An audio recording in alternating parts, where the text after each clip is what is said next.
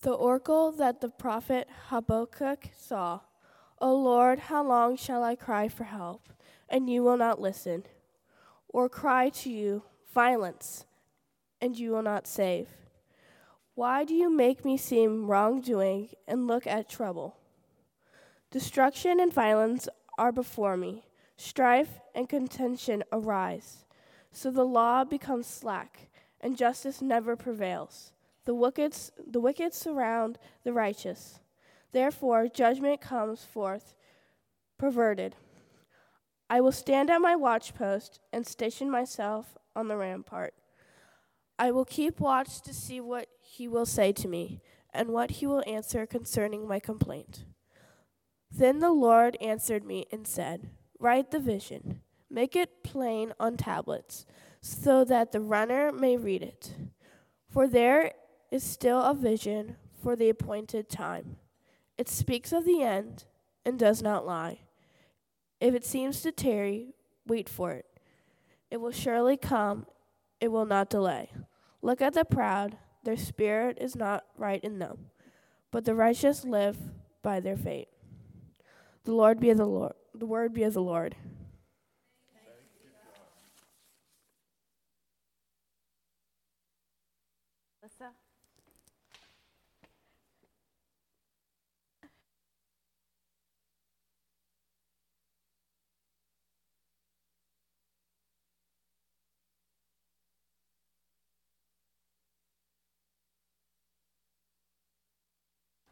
Our second scripture reading comes from the Gospel of Luke, chapter 17, verses 5 through 10.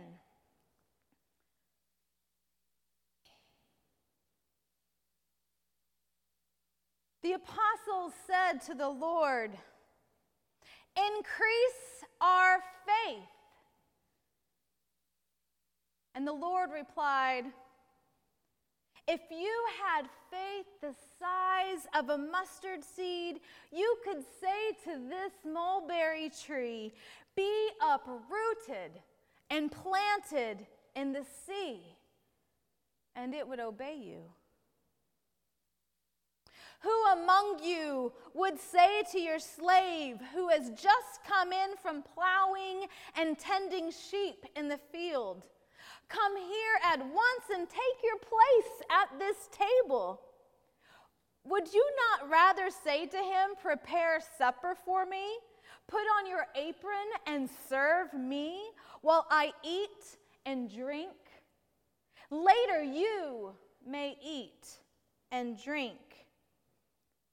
Do you thank the slave for doing what was commanded? So you also, when you have done all that you were ordered to do, say, We are unworthy slaves. We have done only what we ought to have done.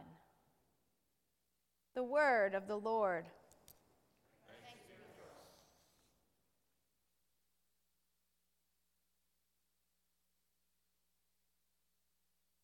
Increase our faith they demand? Is there a question, a plea for a miracle? Jesus has been doing some healing. He had just healed a crippled woman. Surely he can give them more faith. Increase our faith, they request. Is the request derived from a place of fear? Just prior to this text, Jesus was warning about not getting in the way so others may stumble. Increase our faith. Is their demand such so that they have enough ability to do all that Jesus is asking of them to do? Because Jesus had just been talking about how they must forgive. And if Jesus were to meet their request and increase their faith, what would that look like?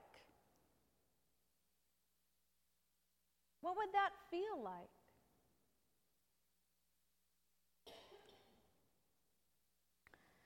Somewhere in eighth or ninth grade, I really got into my Jesus freak years.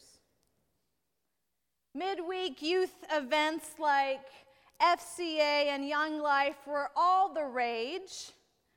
And it's where my friends were hanging out, and so it is where I, too, wanted to be. But I never felt like I quite fit in with the experience. The praise band would be playing, and the kids are all raising their hands to the sky. And I'm like, what am I supposed to be feeling here? Why don't I feel anything? Do I not have enough faith? Looking back, I realized nothing was wrong with me, but that many of my friends had really bad theology and taste in music. So it's okay. We often desire more faith. How many of us have thought, oh, I wish I had the kind of faith that could move mountains? As if it's something that we can pick up more of at the grocery store. Or perhaps we think, it's, we think of it as winning the faith lottery. It's impossible to obtain unless we are lucky enough to win it. Or maybe we think of it as some kind of magic miracle. And if we had it, we could be like Wonder Woman and suddenly strong and resilient and able to confront any obstacle and able to always say, Not today, Satan.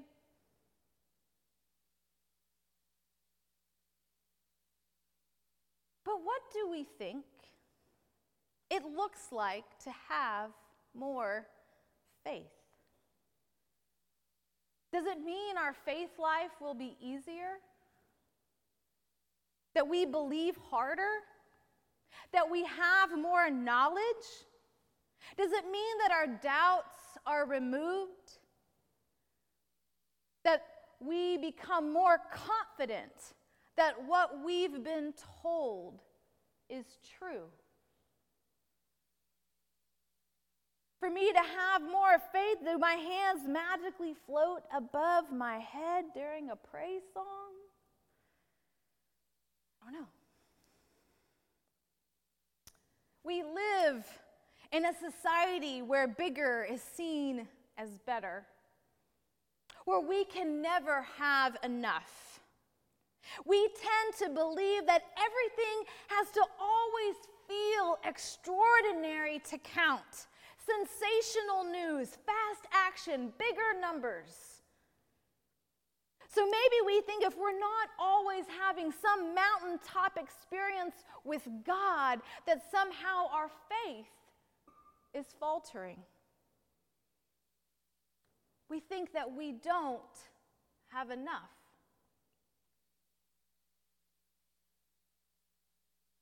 But Jesus, after, after the disciples' request for them for him to increase their faith, directs their attention to the mulberry tree. Maybe it's next to them. And he makes this faith metaphor that all the disciples need is the faith the size of a mustard seed. Jesus reminds them and us that faith is not fundamentally something we can quantify. Whatever the amount of faith that we have, is all the faith that we need. It is enough.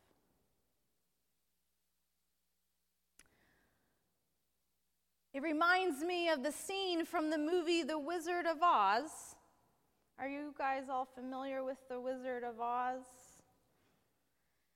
But that part where Glinda the Good Witch tells Dorothy, who desperately has been wanting to go home, that she has always had the power to go home with the help of her ruby red slippers.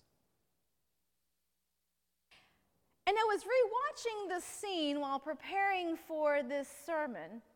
And what's interesting is right after Glinda the Good Witch tells Dorothy that her shoes can take her back home, the scarecrow chimes in and says, Why didn't you tell her that?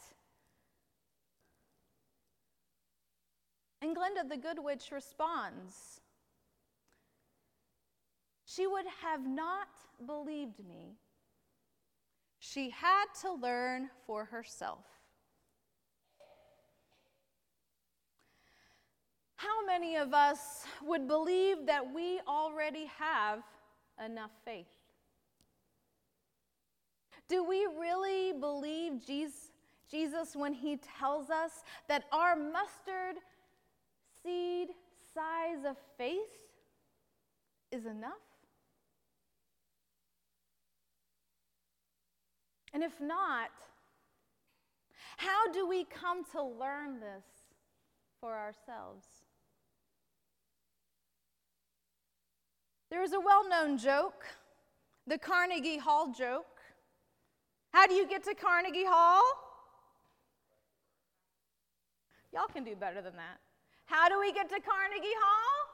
Practice, practice, practice. It's simple. Faith is manifested in how it's practiced. Faith is more than a verb than a noun. If faith is like, say, learning a musical instrument, let's say the violin. You don't start out with Beethoven's Sonata, Violin Concerto Number 9. You start with plucking the strings. Sorry, I had this moment earlier this week with, with Hayden. You start with Twinkle, Twinkle, Little Star. And then Twinkle, Twinkle, Little Star becomes easier. And you move on to something more challenging. And you only get there with practice. And Jesus talks about faith in practice. And Jesus points out that a farmer simply expects a slave to prepare supper and serve him. Jesus expects us to be like slaves, serving others without question, doing what we ought to do. Now, this part of the story about masters and slaves probably makes us cringe. The United States and our own community of Richmond has a painful history of the transatlantic and domestic slave trade that we have yet to really address. And this text is problematic for those who no longer accept the institution of slavery or perhaps have close ties to it. And while in the ancient world, a slave was not only a socioeconomic entity and a caste, and for lack of a better phrase, was widely accepted and not seen as shameful no one wants to be a slave to anyone or anything.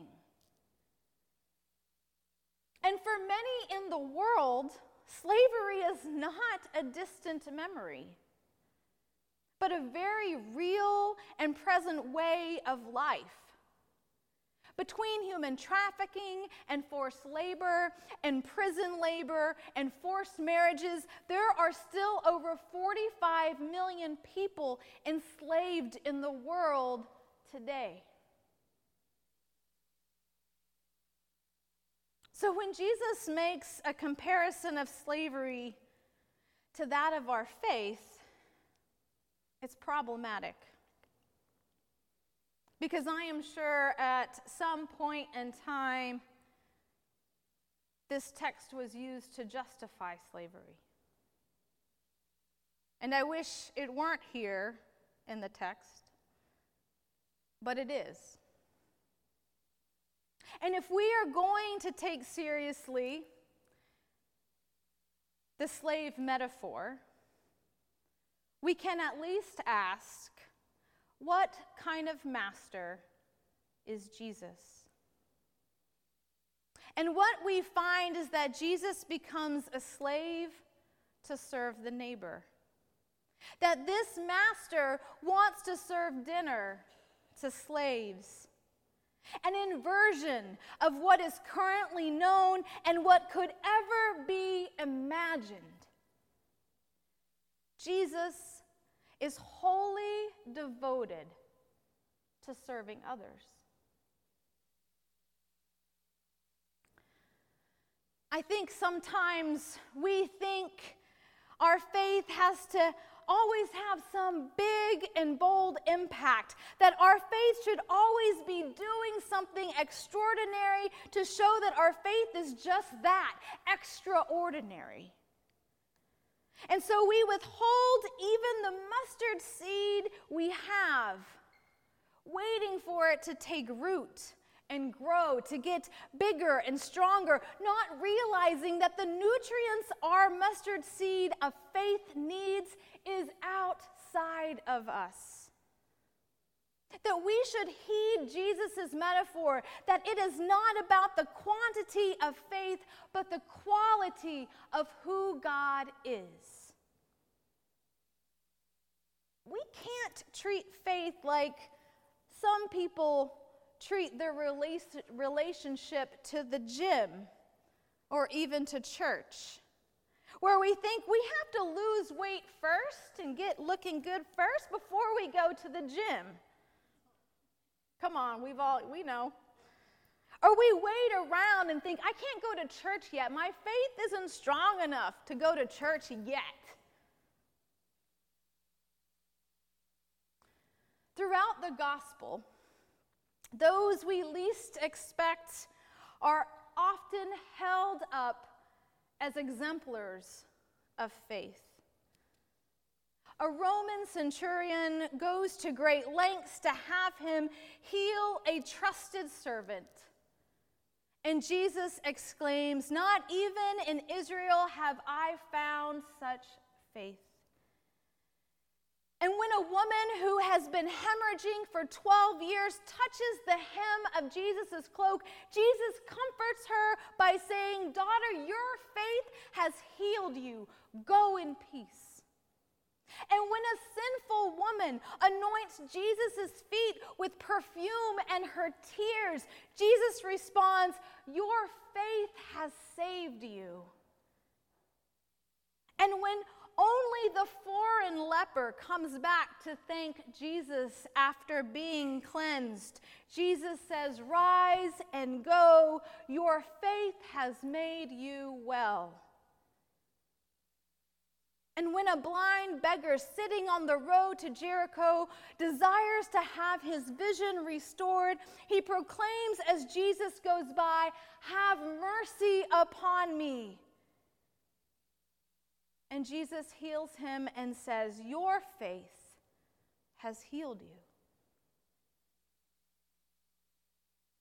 It doesn't take but a willingness to reach outside of ourselves, where even the most mundane act of faith carries an extraordinary potential for transforming the world into the image of our Creator.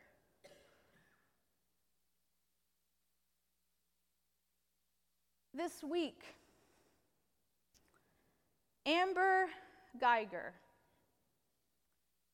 A 31 year old white police officer was found guilty and sentenced to 10 years in prison for killing Botham Jean, a black man from St. Lucia, when she mistook his apartment for hers. And before heading to prison, Botham's young brother Brandt had the opportunity to share his thoughts during the victim impact statement. His words If you are truly sorry, I know I can speak for myself.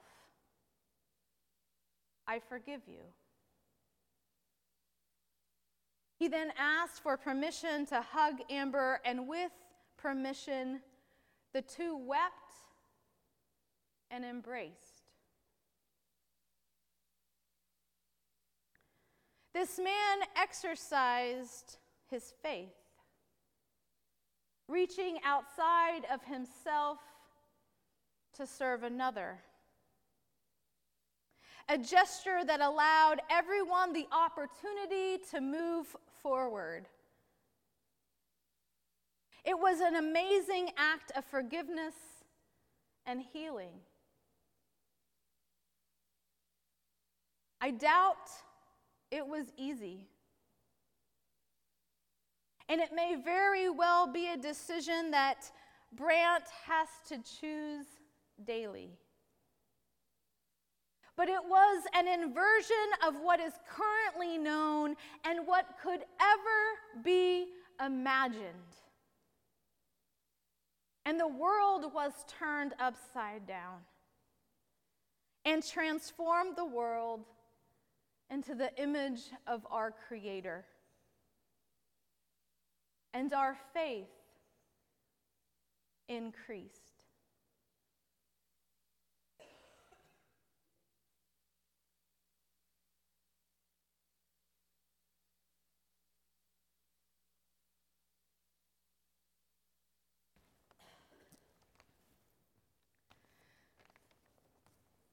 I invite us to stand as we are able and to sing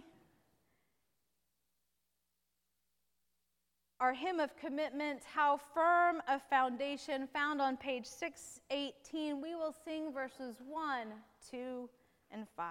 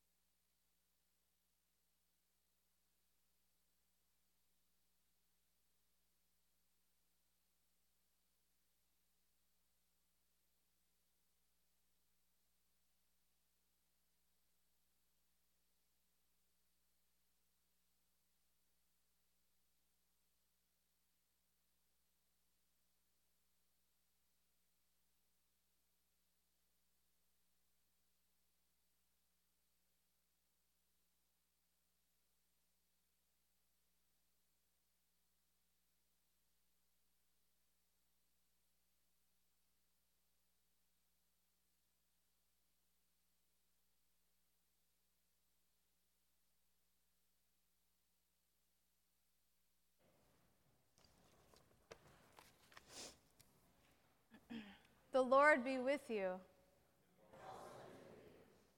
Let us pray.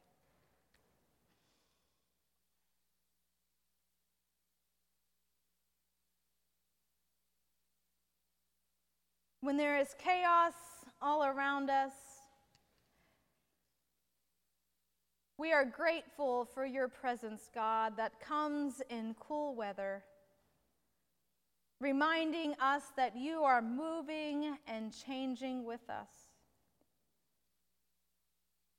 When there is instability in life, in government and country, and division between people, we remember in our sacred stories and in those that came before us that you are very much present and working in and among us. When our loved ones are sick, we know that you are suffering too. And may we know that your presence is felt in our compassion and support and prayers for them. When life feels empty and we are struggling, may we know each moment as a blessing, each atom as a miracle, each breath as a gift.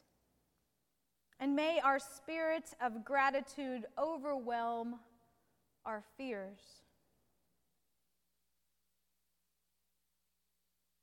When the challenges ahead seem like too much, may we remember Jesus' acts of care for himself through rest and prayer.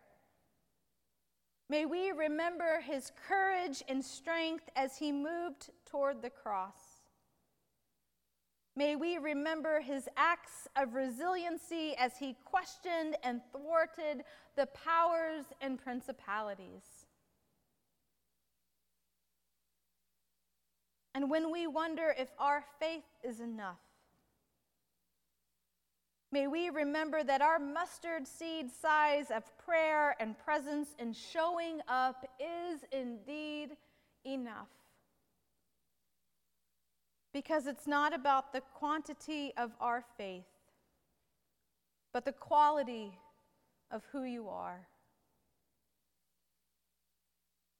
Amen.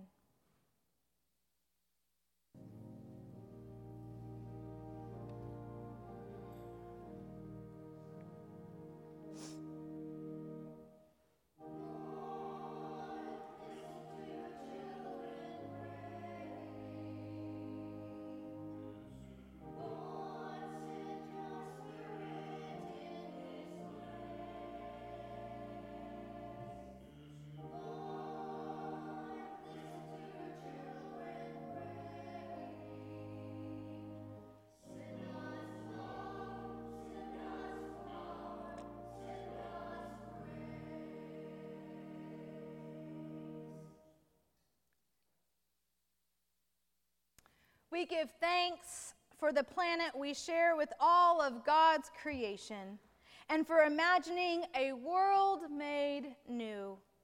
Let us share what we have as one way of creating a world free from hunger and poverty and oppression through our tithes and offerings.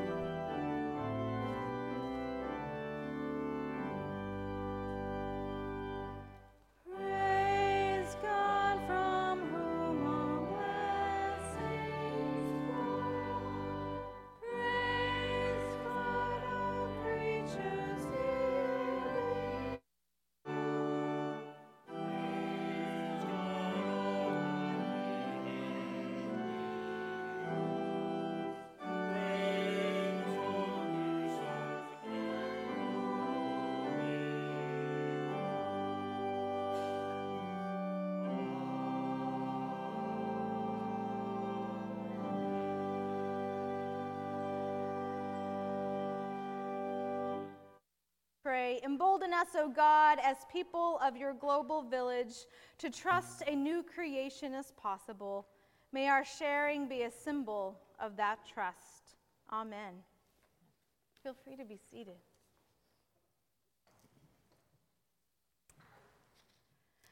A table is prepared for us, and we are invited. There is room enough for all at this table. A feast that nourishes and satisfies. On this World Communion Sunday, we remember our friends in faith around the world, gathered together with their own breads and own fruit of the vine to remember, as Christ called us to do, this in remembrance of Him. We remember Jesus who gave himself and calls us into the act of giving of ourselves in love and in service to others, seeking forgiveness and reconciliation.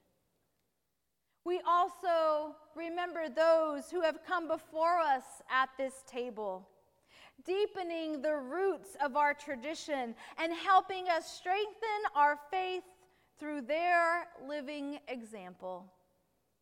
So come, one and all.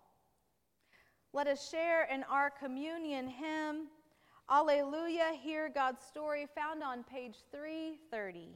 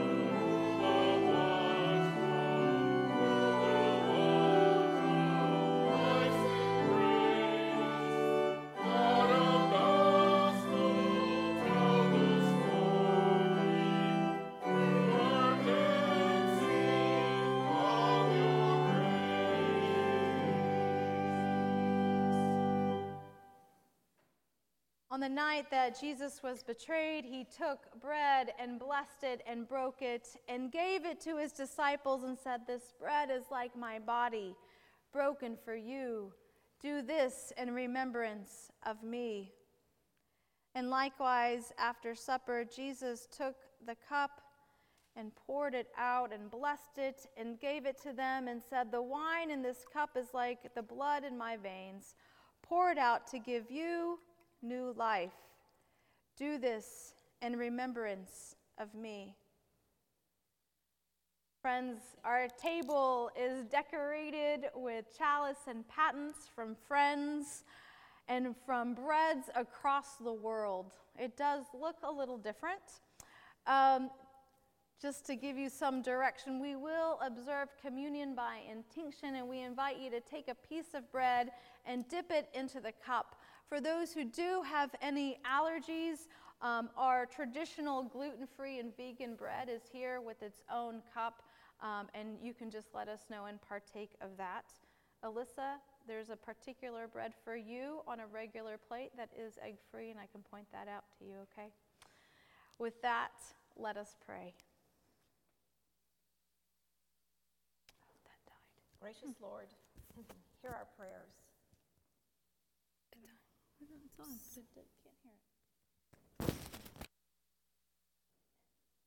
As we gather this morning to celebrate the symbols of your unconditional love and grace, let us embrace our Christian brothers and sisters worldwide. On this World Communion Sunday, help us draw strength from one another to go out into the world to live the life Jesus modeled for us a life of compassion for others and joy. The joy we find when we give our lives in service to you. This bread, the representation of your body, given for us, is the manna that feeds all Christians the world over. May we take the manna today and remember your words to love our neighbors, near and far, as we love ourselves and as you love us. In your precious name, amen. Our most gracious Heavenly Father, we come to this table on World Communion Sunday knowing that your followers all over the world are participating in this commemoration of the Last Supper with Jesus and his disciples. We know that all we need is the faith of a size of a mustard seed to live by. As we continue to hear, hear your story, still unfolding each day, we ask your blessing on this cup representing Jesus' blood shed for us. We remember the great sacrifice he made for us. It is in his holy name we pray. Amen.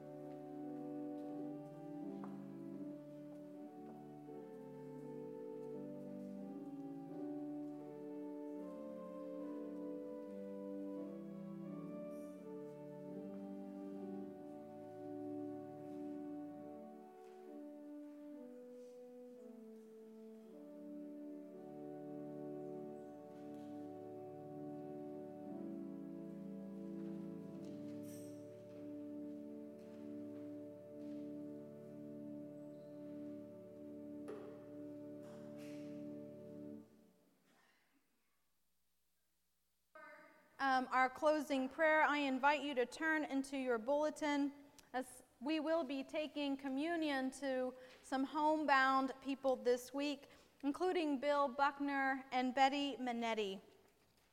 And so I invite you to join me into the commissioning of our bread uh, to those homebound. Elders, go with God to those who are not with us, sharing with them the communion we shared in this worship hour. Let them know that they are remembered, loved, and continue to be a part of the 7th Street Christian Church community. Amen. Now, please join me, or please pray with me.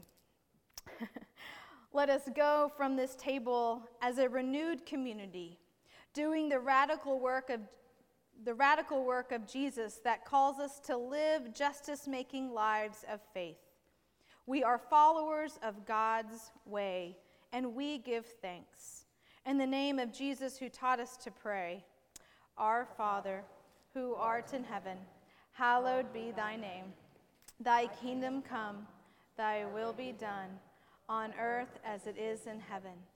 Give us this day our daily bread and forgive us our debts as we forgive our debtors.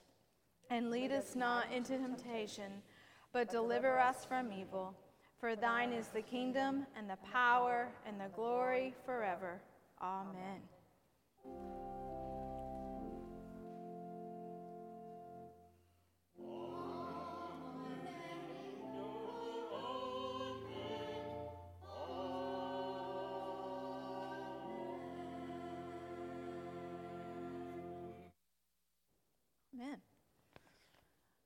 And I think Gerald's coming down to, to play our closing hymn on the piano, so we'll give him a couple minutes, right?